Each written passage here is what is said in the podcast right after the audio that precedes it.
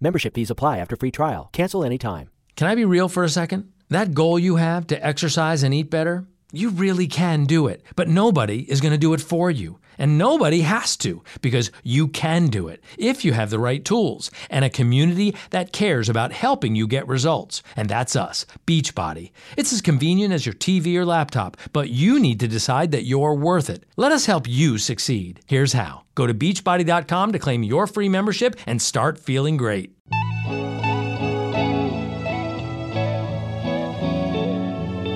Hello, everyone, and welcome to Garden Gossip, the home and garden show, with your hosts, Lisa and Nancy, editors of BigBlendMagazine.com.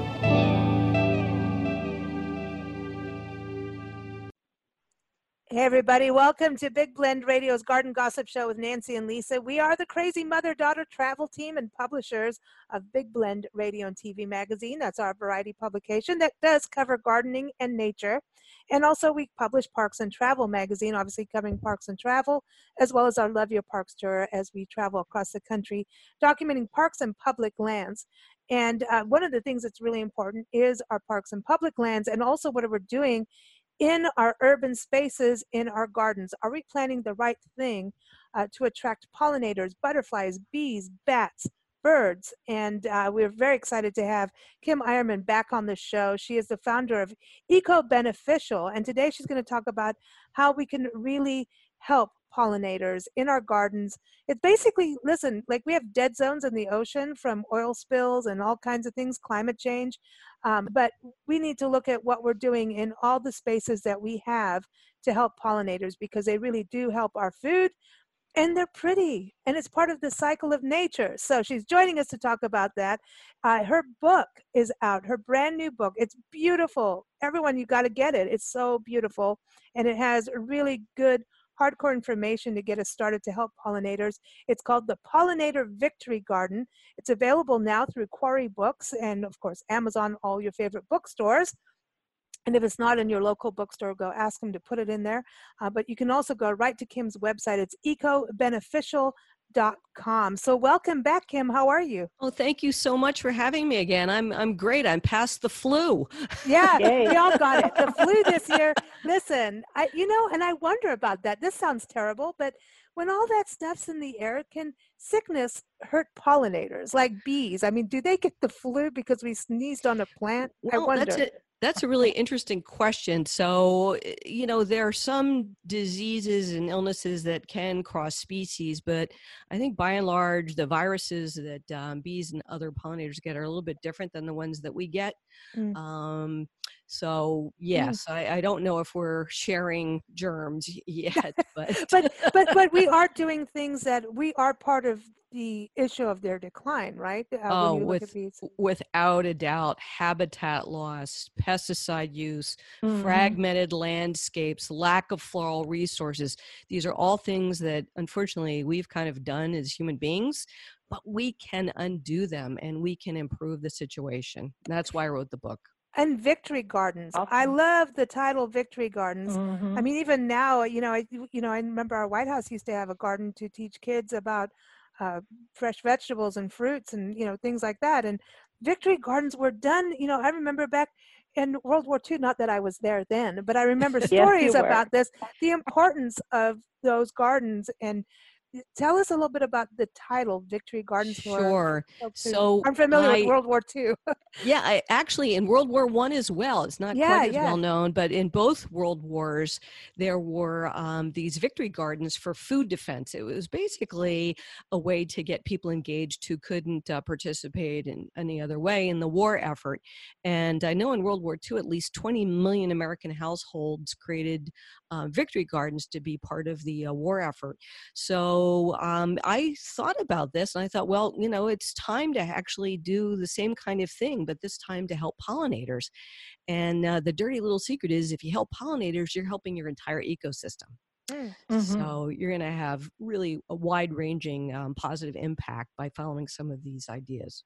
And when when you talk about pollinators helping the whole ecosystem, like to me, I you know talking about dead zones, it's something that's mm-hmm. kind of been stuck in my brain for the last few years about how we are using our landscaping in our backyards, even you know, um, in regards to where we're growing our own vegetables and fruits. A lot of us are doing that so that they're organic, but our roadways, our community parks.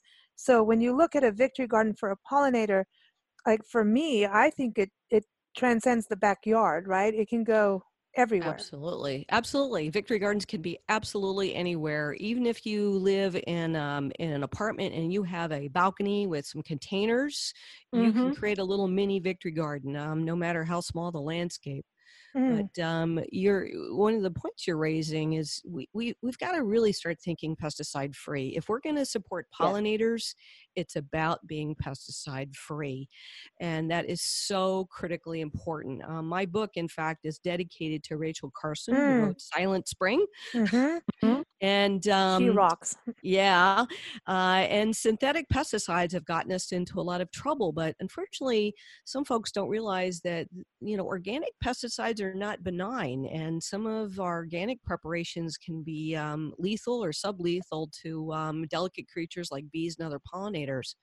So, really changing our perspective of our landscapes, giving up perfection, and also thinking about what nature does to keep things in balance. Nature, uh, a healthy natural ecosystem, and we can create those, uh, has an abundance of small flowered native plants that support beneficial insects. Our garden allies that prey uh, on uh, insects that are pest insects. So, it's really about planting to attract these beneficials to keep our pests in check. And um, if we take care of our plants and keep them healthy, uh, we will not have as many problems and diseases, etc. Would that also help the soil? Absolutely yes absolutely and that's that's a really good point um, getting to know your soil sounds kind of silly but that's important so when i work with clients i always suggest that they first do a soil test test to their mm-hmm. uh, local extension and um, really gets a handle on what the ph is and what the soil texture is and if there are any macro and micronutrients that are really out of mm. balance because only then can we figure out what's the right you know what's the right combination of plants to plant for our particular situation hmm. Especially, I think if you move into like a new home and they just constructed oh, it, yeah. there's a whole lot of stuff left there that mm-hmm. you might not know that's in your soil and they t- uh, tend to strip off topsoil when mm-hmm. new housing goes in which is tr- you know really terrible so mm-hmm. what we can do is start thinking about how we how we build up that soil biology to support plants which in turn support wildlife including pollinators and that's about getting life back into the soil it said that a, a, a teaspoon of healthy soil has more microorganisms than there are uh, people on the planet i mean wow. it is filled with life. So getting mm. compost, compost teas, these kinds of things to increase soil biology and minimizing disturbance as much as possible are really keys. Mm. Mm. And, and native plants are something, you know, as we travel and go through different parks, seeing the, we start to see native plants. When, what's interesting about being park travelers, um, you know, last time we chatted with you, we were, we were based in Tucson, Arizona, and right outside Saguaro National Park we travel as human beings, we travel to parks to see things like Joshua trees, saguaros, uh, we, to see you know the giant coastal redwoods and, and Sequoia National uh, National Park. You go there for sequoia trees. You go to these places to see these unique plants. But I'm like, part of our makeup is that we should be coexisting with them in our neighborhoods in our gardens because right. that's our in, that's integrity to the land and who we are in our each of our areas so i find that interesting but i also see that as we've traveled um, that we're going to these parks to see things like saguaros but as before you get on a hiking trail you need to scrape your boots off even your backpacks and things. I want to talk about bats with you big time because that's a mm-hmm. huge deal. But it, we're scraping our shoes off because park travelers we're carrying seeds from another yeah. park in. Yep. So we're seeing the native plants, and you cover this in your book. You talk about kudzu. Is it kudzu? Because we saw that in kudzu, Louisiana. Yeah. kudzu. That awful yeah. thing. Yeah. Well, I thought it was pretty until I read your book. Yeah.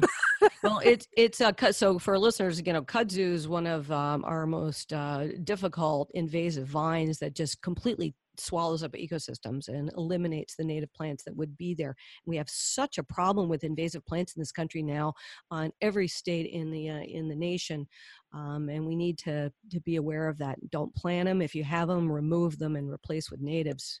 Mm. You know, it's it's all about evolution. You know, um, we can't get away from mm-hmm. that. Uh, wildlife has uh, evolved with the native plants that support them, and sometimes they're very intricate connections. You know, I think most people know of the monarch uh, butterfly caterpillar and milkweeds. Uh, mm. It's obligate host plant, but there's so many examples like that that we are really not informed about.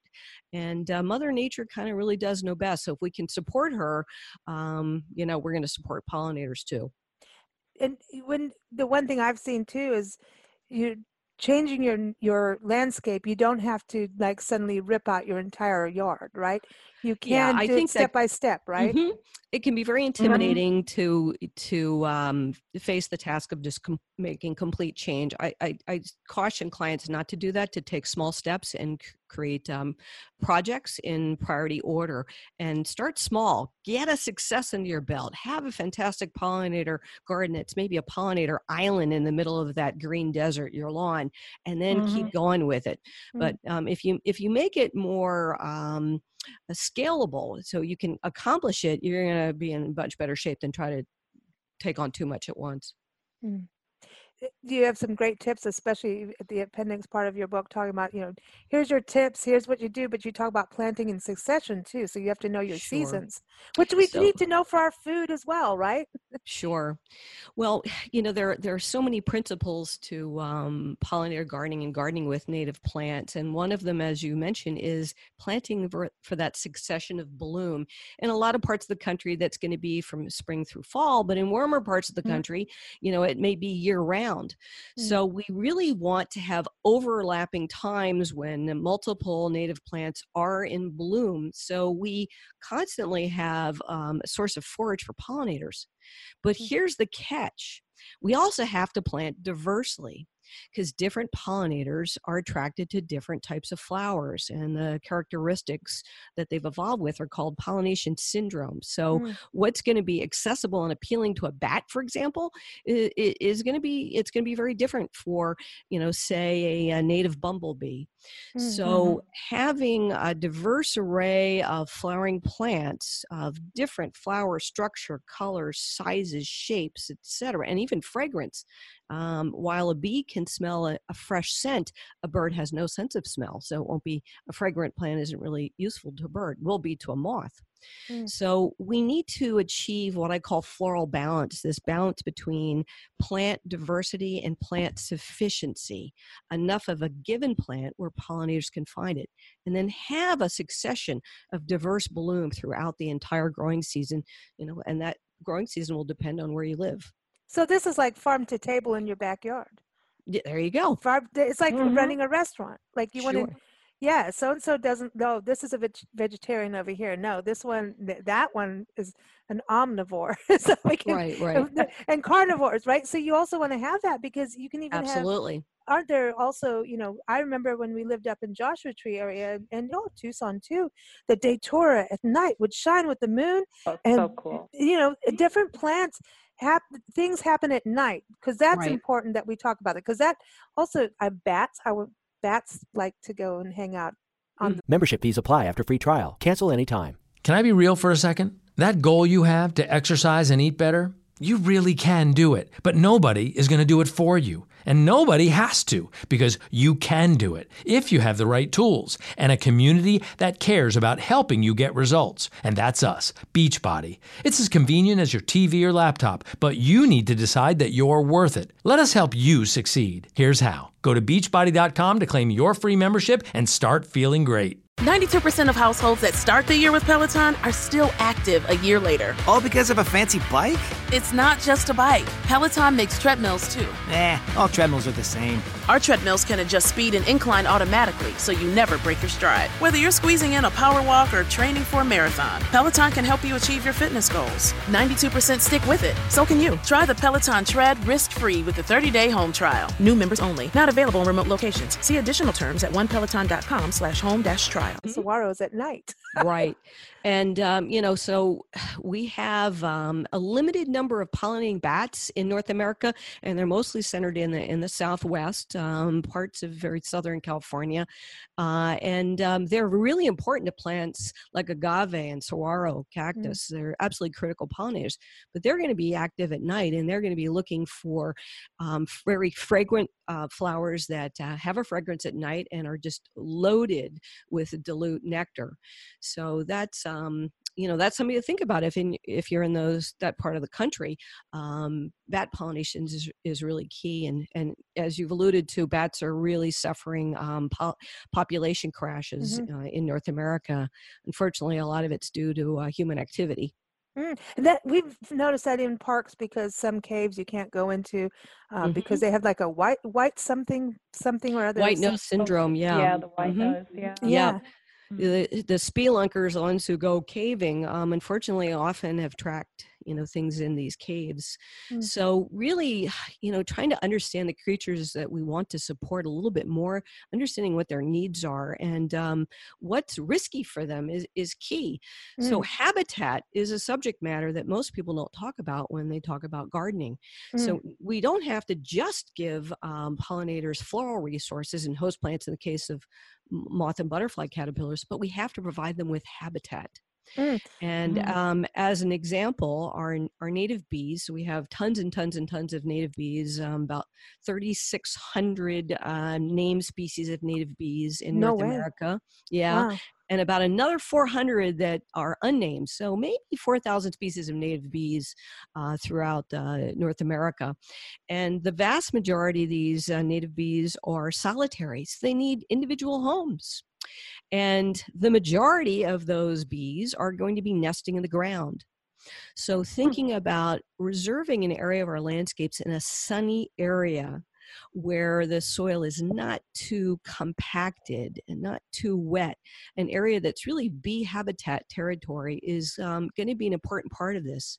And then for the other um, percent of bees uh, that are native, the other 30%, so 70% nest in the ground, about 30% nest in um, cavities, old mouse holes, tree cavities, pithy plant stems, um, even in uh, beetle burrows of dead trees.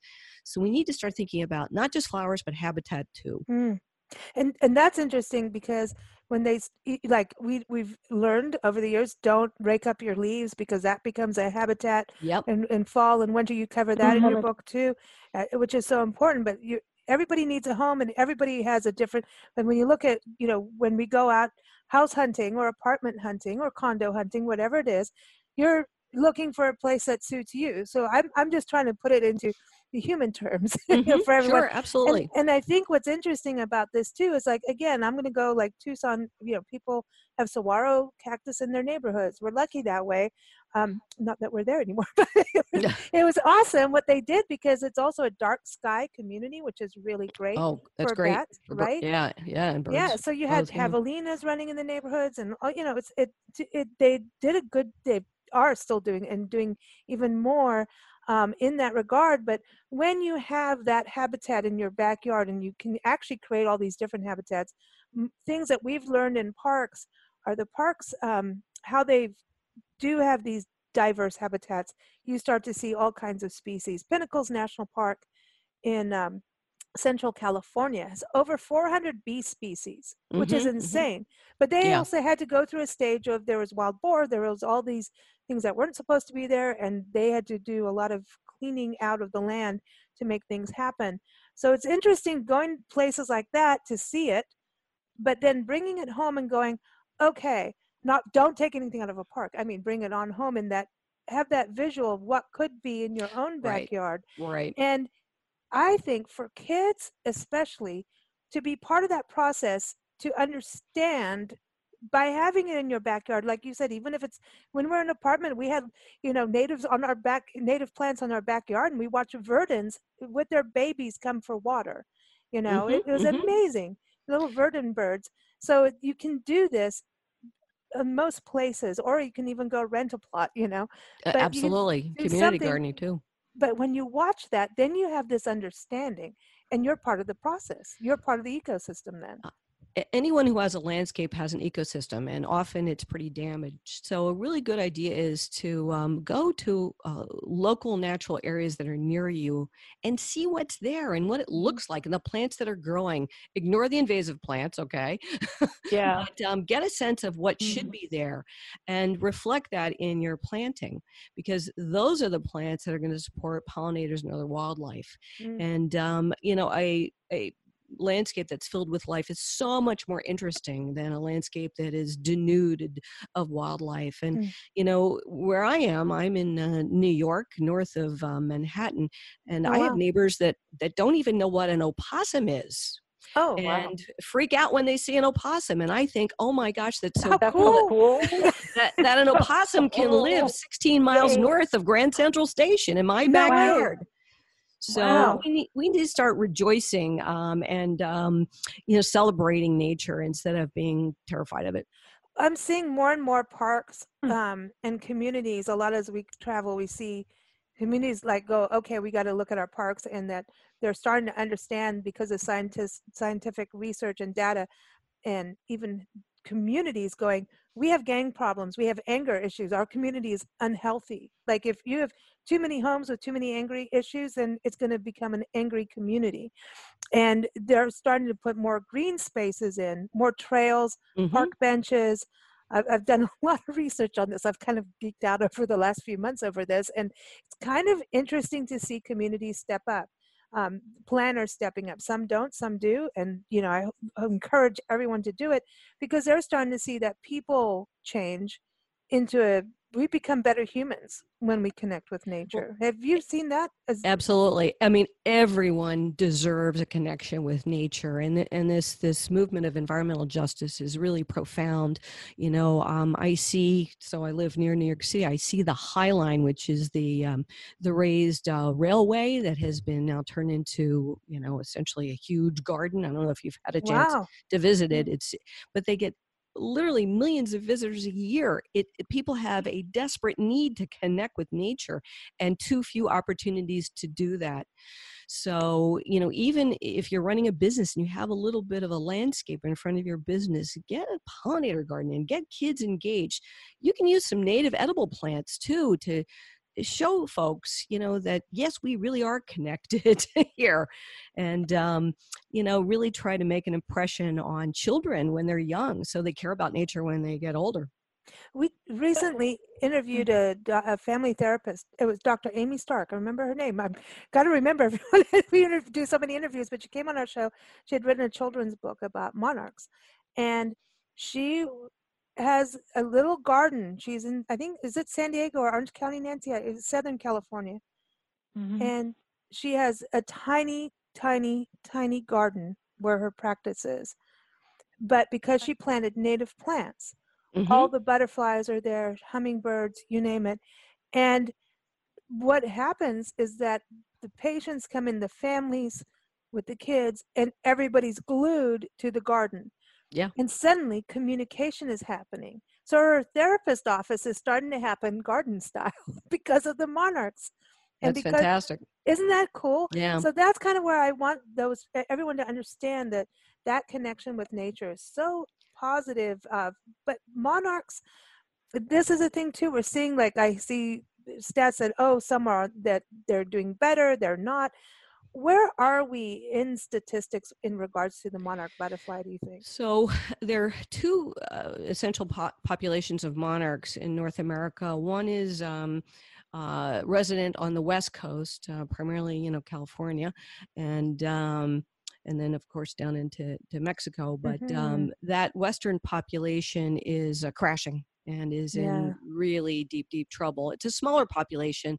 Uh, the population that overwinters in the mountains of Mexico, that's the, that's the population that comes uh, across the country, you know, up here where I am in, in the uh, northeastern part of the United States. And um, they're they're doing better, but it's really all about um, habitat and you know mm-hmm. absence of pesticides and floral resources. So a lot of people have been planting milkweed. Uh, there are many different species of milkweeds in the United States. Pick pick ones that are you know, appropriate to your particular region. Um, but um, milkweed's not enough if there are pesticides around. So we got to, you know, again, get off the pesticide kick. But these monarchs that migrate to Mexico, um, they need that habitat. And, you know, we've just had um, a couple um, incidents in Mexico. One person was murdered who was yeah. a conservationist. Oh, my God, mm-hmm. I know. So, yeah. what the heck is going on there? There's something yeah. really. Chemical companies. Yeah. yeah, really, really disturbing. So, we need to start protecting these people and protecting those spaces and you know make make it clear that this this can't ever be tolerated and prosecute those crimes. Um, but this is one thing we can do take into our own hands. I think when we look at what's going on uh, around the world and in our country we can all argue and draw lines in the sand which doesn't really help anything or we can take action. My favorite mm-hmm. quote is from Joan Baez, and action is the antidote to despair. And your book gives us the simple tools of action that we can take care of. You care about butterflies, well, you better care about butterflies because it's going to result in you having food, right? And they're beautiful to look at, but it's our food. This is our food system. Pollinators are our food system. And, and nature, Nancy, isn't this true, Nancy? You always talk about this it's mm-hmm. it's like we don't have a life without nature right no absolutely not and the more like you know when i see housing developments go in and then years of them trying to fill the homes you wonder well okay what did we just do you know um we mm. destroy a bunch of places where nature can thrive mm-hmm. putting out homes but the homes are so costly that they have trouble selling or renting them out Mm-hmm. So it's like a we have to start really getting realistic in our thinking. Mm. Absolutely, we're we're part of nature. It's mm-hmm. it's not an incidental thing for us. Yeah. And um, uh, you know, the sooner that we understand that, the better off we're going to be. Is you know, pollinators, animal pollinators. So we're talking about mm-hmm. bees and mm-hmm. butterflies and bats and moths mm-hmm. and um, even wasps and beetles are the largest group of pollinating um, animals on Earth. There are many mm-hmm. different pollinators, and they uh, actually pollinate about 80% of all flowering plants on Earth. So it's not just mm-hmm you know uh, our food but it's all yeah. these other flowering plants that exist.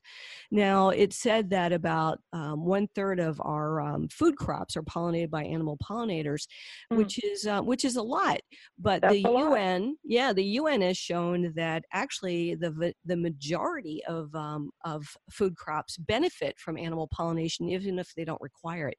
So the um, result is uh, increased yields and better quality of food crop Mm. So pollinators are really important, and um, we can do something about it. That's that's the great news. Anybody and, can. And native plants are pretty. Um, honestly, I I want to touch on this about going and deciding. Okay, we're going to start the garden, right?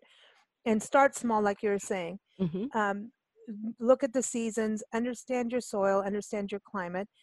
Now, a lot of times people. Membership fees apply after free trial. Cancel anytime. Can I be real for a second? That goal you have to exercise and eat better, you really can do it, but nobody is going to do it for you. And nobody has to because you can do it if you have the right tools and a community that cares about helping you get results. And that's us, Beachbody. It's as convenient as your TV or laptop, but you need to decide that you're worth it. Let us help you succeed. Here's how go to beachbody.com to claim your free membership and start feeling great. 92% of households that start the year with Peloton are still active a year later. 92% because of a bike?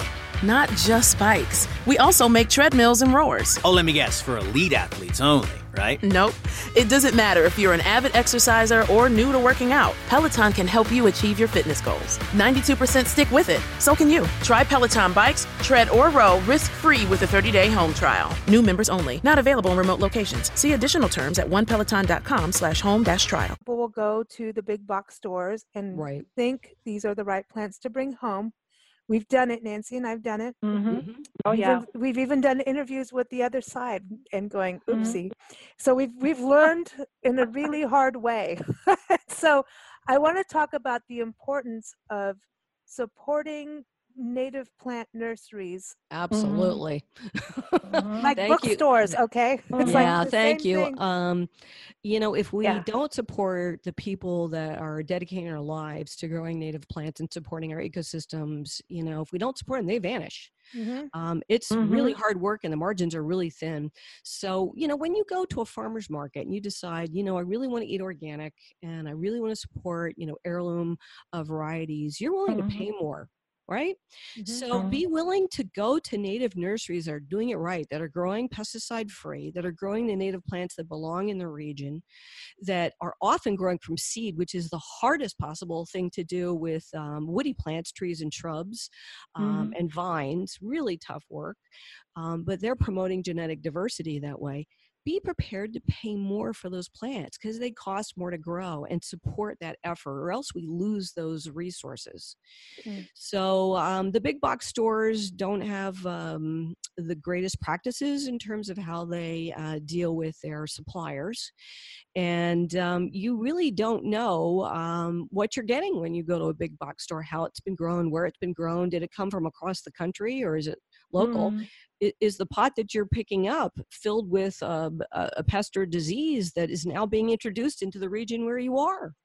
Mm. Um, so buying local from uh, local nurseries is best practice in, in my view. Mm. And and also when you plant native plants, I mean, because I, I, remember this whole thing of native plants aren't. Uh, there was the ornamental craze that I think mm-hmm. ruined a lot of things on top of big ag, right? Um, so the ornamental stuff it yes it's pretty you know but we could be planting the natives and honestly when you have when you're like i'm sorry but when you sleep in a park and you're surrounded by mother nature as intended that's integrity and and left to be who she is you have all the native plants around you and all the native birds come out and all mm-hmm. the beautiful creatures that they're this is their home there is something magical about it and you feel more like you belong when you sure. do that right? And you know different different people have a different aesthetic right? So i like a very uh, naturalistic aesthetic. Some people like a more formal aesthetic and, and you can mm-hmm. plant natives in yes. both fashions. It doesn't have to be one or the other and there's so many gorgeous native plants but i i suggest to listeners that you find the beauty not only in how a plant looks but what a plant does. Mm and then you'll never forget that. So you know a, a, beautiful goldenrod is never more beautiful than when it's got a bee or a, a butterfly or some other pollinator pollinating on it. So we need mm. to find that beauty um, and uh, again we can do it in a more formal fashion in our landscapes or a looser fashion depending on your aesthetic and you know sometimes homeowners associations can be a little bit problematic too now, what about yeah? Then that's that's you can be the person that educates them. Everybody mm-hmm. in their homeowners association get on the board and educate. So yeah. We we have political systems for that reason. When when when um when you look at spring and especially in your area, mm-hmm. um, I know that there's like you you get like all of a sudden the snow is melting off and everything. Um, is there anything we should know about that? Because I know you know it's springtime. Um, things start to come out and then you start wondering about all these wiggly things and oh should we trim the pond back you know that kind of thing mm-hmm. Well uh, early spring in many parts of the country is a, a crucial time because uh, pollinators a lot of pollinators are starting to wake up and not every pollinator says oh it's march 1st i'm up and about. You know they they come out gradually and they have different lifespans. But um, in the spring you know there are for example native bumblebees that are some of our earliest ones to emerge and the mated queens if they've survived the winter uh, if you've provided enough fall blooming native plants for them to go into winter well fed and you've given them habitat mm-hmm. well those overwintering queens they're going to be hungry they're going to be looking for uh, forage resources nectar and pollen and um, you know they may have already mated um, in fall and they're looking for a, a place to raise their brood so thinking about some of these early flowering plants in, in my neck of the woods it's going to include things like red maples and pussy willows depends on the part of the country that you're in but having a lot of those early bloomers really important um, and we don't often think of trees and shrubs as being pollinator plants but at least uh, in the Northeast, they're some of our earliest emerging pollinator plants. And then we have spring ephemerals, which you guys have probably seen. I'm sure you've been to the Smoky Mountains, which is just not yet. We're mm-hmm. getting oh, not yet. This oh, year, you got to go to the year. Smokies. It's on our list this year. It's coming. Perfect. Um, so that's just a magical place to go to see spring ephemerals, um, native plants that emerge in woodland settings before the trees leaf out, and are some of the earliest resources for pollinators, early pollinators in the spring. Um, things like trout lilies and Dutchman's breeches and all these wonderful plants. Um, so get to know the plants of your area, your region. And one great way to do that is to join your local native plant organization. Uh, that's just uh, an inexpensive way to learn a lot. A lot of these organizations uh, throughout the country have websites just loaded with information about native plants, where to buy them, uh, tips, etc.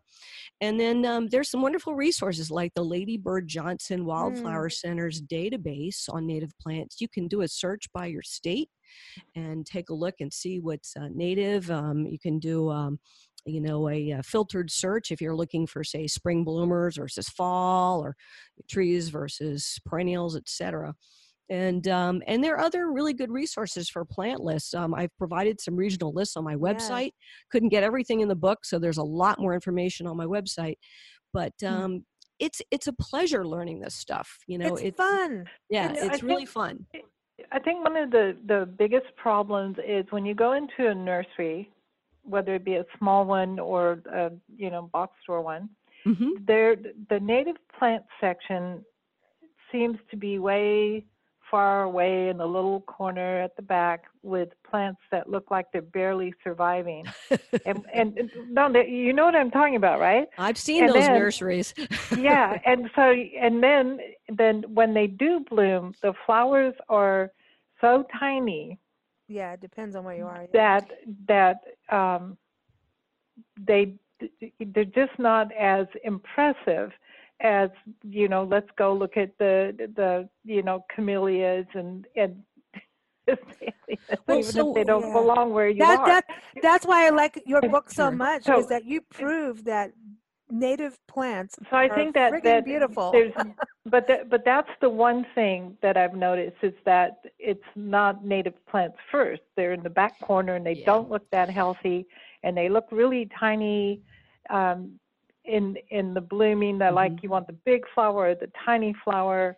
There's that, and then there's also the convenience of the lawn, which I think it's funny because everybody goes, oh, let's you know get rid of all this, put in a lawn and then they don't want to mow the lawn. Well, and they get really yeah. upset about having to mow the lawn all the time. Oh, well, if you didn't have and lawn, you wouldn't have and to water mow it. it. It's yeah, amazing. And then, uh, yeah. And the other thing is the okay, you know, what's good for the goose is good for the gander. Let me just spray everything and kill everything mm-hmm, all mm-hmm. at one time without thinking. I mean, the sure. idea of spraying poison, which is exactly what we are doing. Mm-hmm. We're yep. it, it's poisonous for us and for all kinds of creatures. Yep, yep. And we just go, oh. And and what gets me is you can actually buy poison and spray it. Oh yeah, it's it's actually easier for a homeowner yeah. to buy pesticides than it is for a licensed um, a pesticide applicator. But let me wow. make a comment about native nurseries.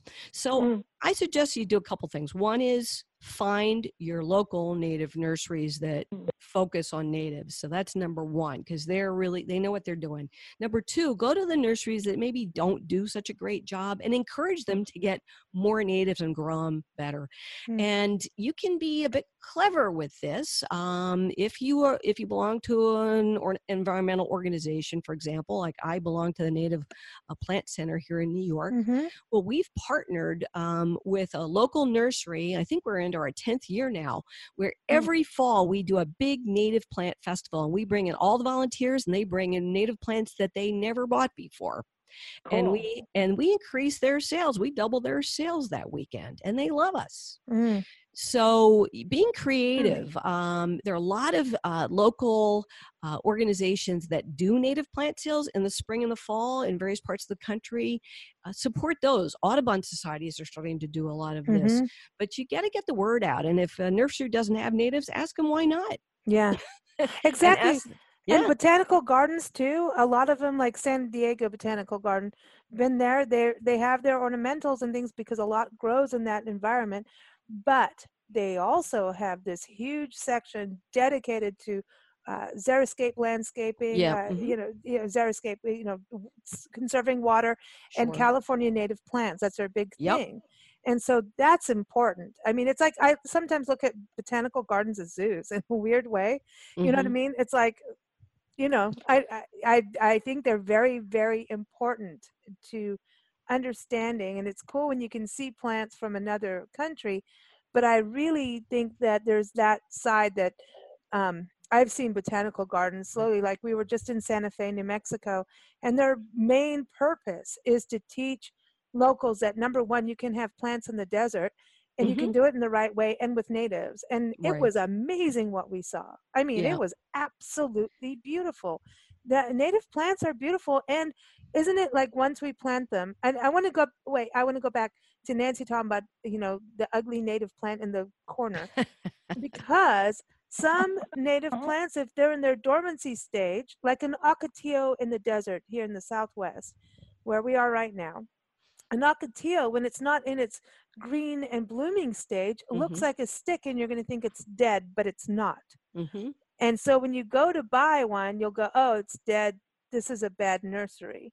So that's another factor is native plants have different cycles and you talk about that extensively in sure, your book about sure. cycles so that's something mm. to understand too that it's not always blooming and pretty when you go to the nursery because it's just the wrong season for that. Yeah, um, we've had such a focus on annuals. Things have to look great for month after yeah. month after month, and a lot of those plants are so overbred that they really um, provide almost nothing for nature.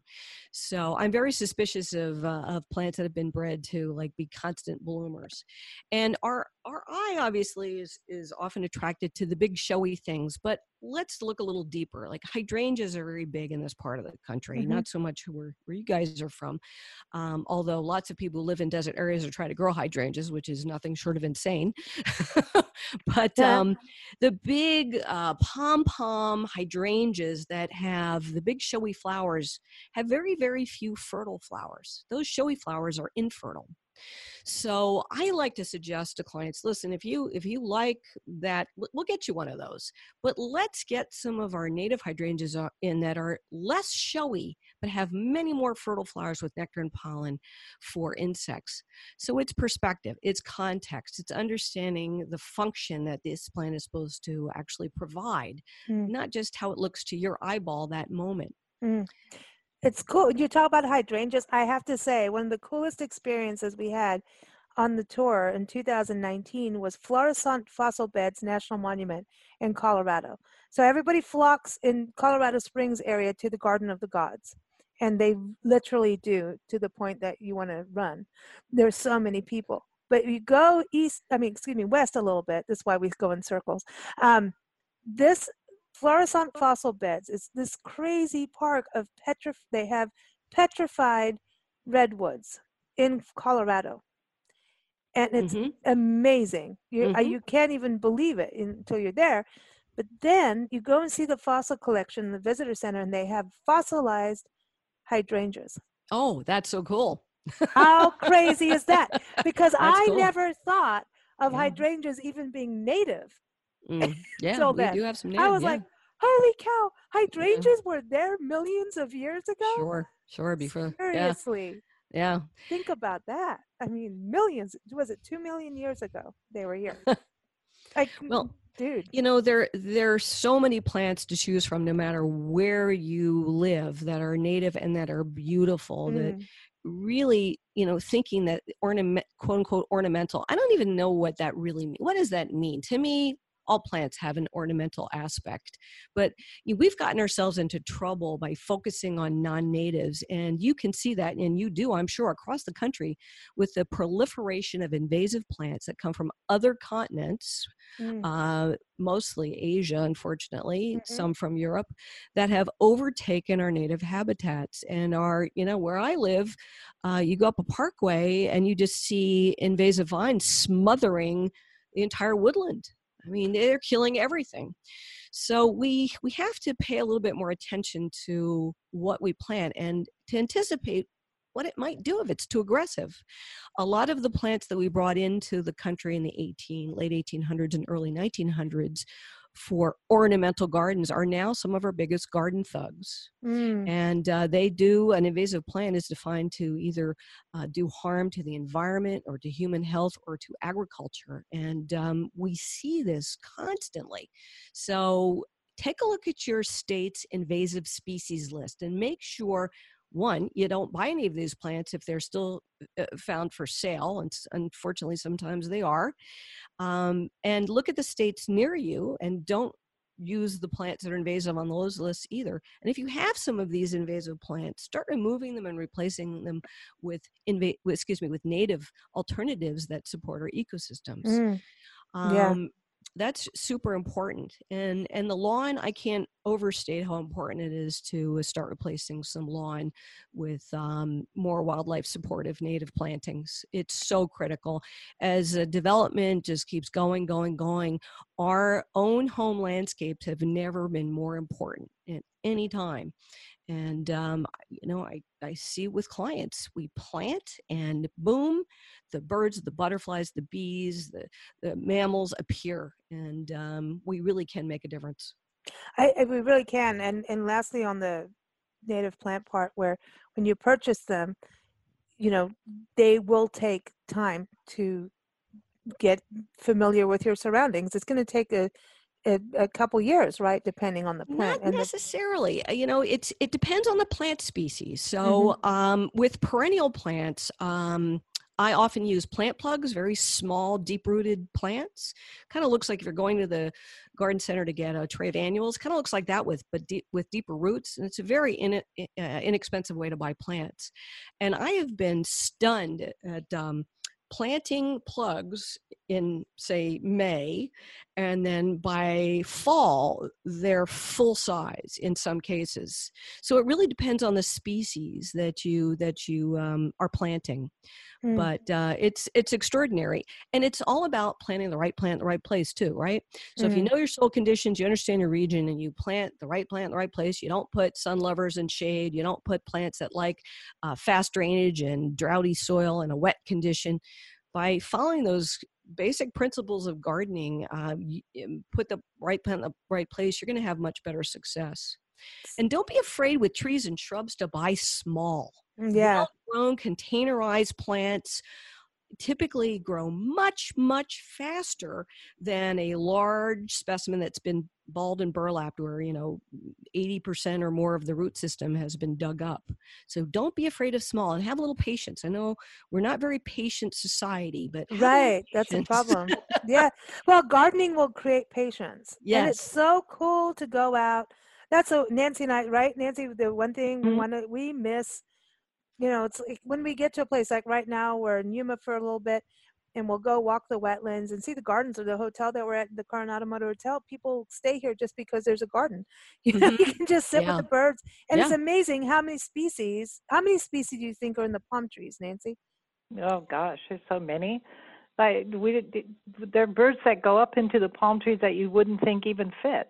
I know, and they're all living next to each other in their yeah. own little colonies, and it's like we sit there, we have our wine time with the birds under the palms, and we're like, well, you have to have wine time. And, you know, and we're like, oh my gosh, check this out. And here it is. And it's all native plants, you know, and it's like okay this is cool. So our time is like going we go walk the wetlands here which is all the, a big restoration project. Took 49 agencies coming together to restore the wetlands of the lower colorado river. Wow. And they're really doing it taking the invasives out. We've been watching this go for 20 for 20 years we've, we've been watching this process.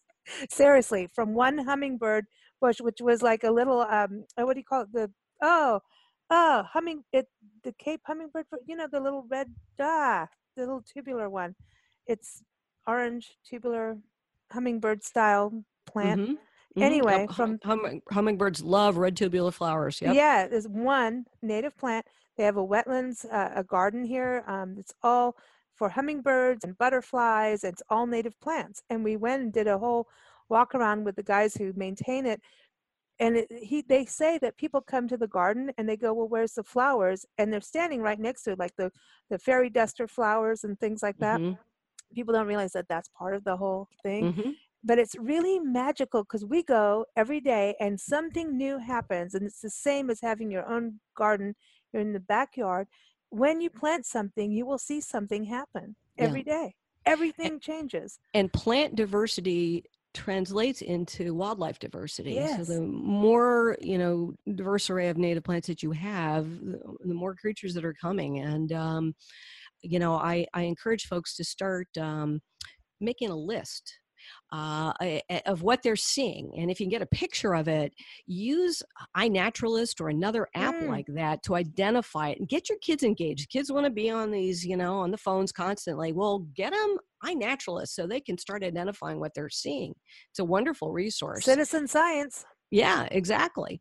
Um, so you know, really, uh, that that whole thing about diversity that is our greatest tool in the face of climate change, and um, we depend on the ecosystem services that a healthy environment provides. And if we mm. don't improve environmental health, uh, we miss that opportunity at our own risk and be nice to the worms and the snakes they're part of it spiders yeah, too yeah, they're yeah. all part of it they're all part of it thank you so much kim beautiful well, beautiful beautiful book Nancy's holding on to it. We're like, mm-hmm. I, I, love it. I know, I know. I think it's going to be part of like our education as we travel. well, thank you that. so much for that. no, really, it is. It's beautiful, but it, it really gives you tips on getting started, and you can start small. It's not like an overnight, like, oh my God, I have to redo my entire garden. You can get started, start small, but and get your kids involved. Schools, um, we've seen things of people making these changes across the country, and it's it is so cool to see kids light up with things. You know, when they see a bug or a caterpillar eating, they're like, "Ooh, look at that! That's so mm-hmm. cool!" And you know things are happening, and it can happen in right in your backyard. So check it out, everyone. Go to ecobeneficial.com. Again, the book is by Kim Eierman. It's E I E R M A N and um, I'm just trying to prove I can spell Kim. and so, You're exactly correct. Uh, okay, good. And everybody, the the book name is uh, the Pollinator Victory Garden. Win the war on pollinator decline with ecological gardening. Again, ecobeneficial.com. Go to Amazon, all those places, and go to your local bookstore and say, I want the book. and go to your botanical garden because they have gift shops too and say, I want yeah. the book. Just saying. all of those places, even nurseries, right? Okay, they have books. So just say, I want the book. So go there. And we also want to give a shout out and thank you to our sponsor for today's show, which is fine art nature photographer Margot Carrera. Uh, she has, uh, go check out her work. She loves nature and everything that we're talking about today. It is CarreraFineArtGallery.com. Beautiful, beautiful work and gifts. I mean, scarves with sunflowers and all kinds of good things. Uh, she talks about wrapping yourself in nature. She understands the healing powers of nature, and that's what she's all about. And she has assigned us to a project to document gardens across America as we travel, not just parks. And we've even learned that cemeteries are gardens. It's amazing. Uh, rest stop areas, some places I want to give a shout out to Missouri and Kansas for having pollinator gardens in their rest areas. So I think it's important that we use every space in the right way and give nature its land back. I'm just going to say it that way. So thank you, Margot, for sending us on the assignment. It's fun. We have uh, so many more places to put on the map. It's pretty crazy. It's almost like covering all the parks that we've been to. So check it out on nationalparktraveling.com if you want to follow our map or just go to loveyourparkstour.com. Of course, keep up with us at bigblendradio.com. And Kim, we love to play music for our guests and, and for our listeners that go with the topic. And today's song is Pink Fairy Duster and Hummingbird Moths. Fabulous. Thanks so much. Thank, Thank you, you, so much. Here it is, everyone. It's from Michael and Spider, and it's off of their album Perfume of Creosote. Thanks so much, Kim. Thank you.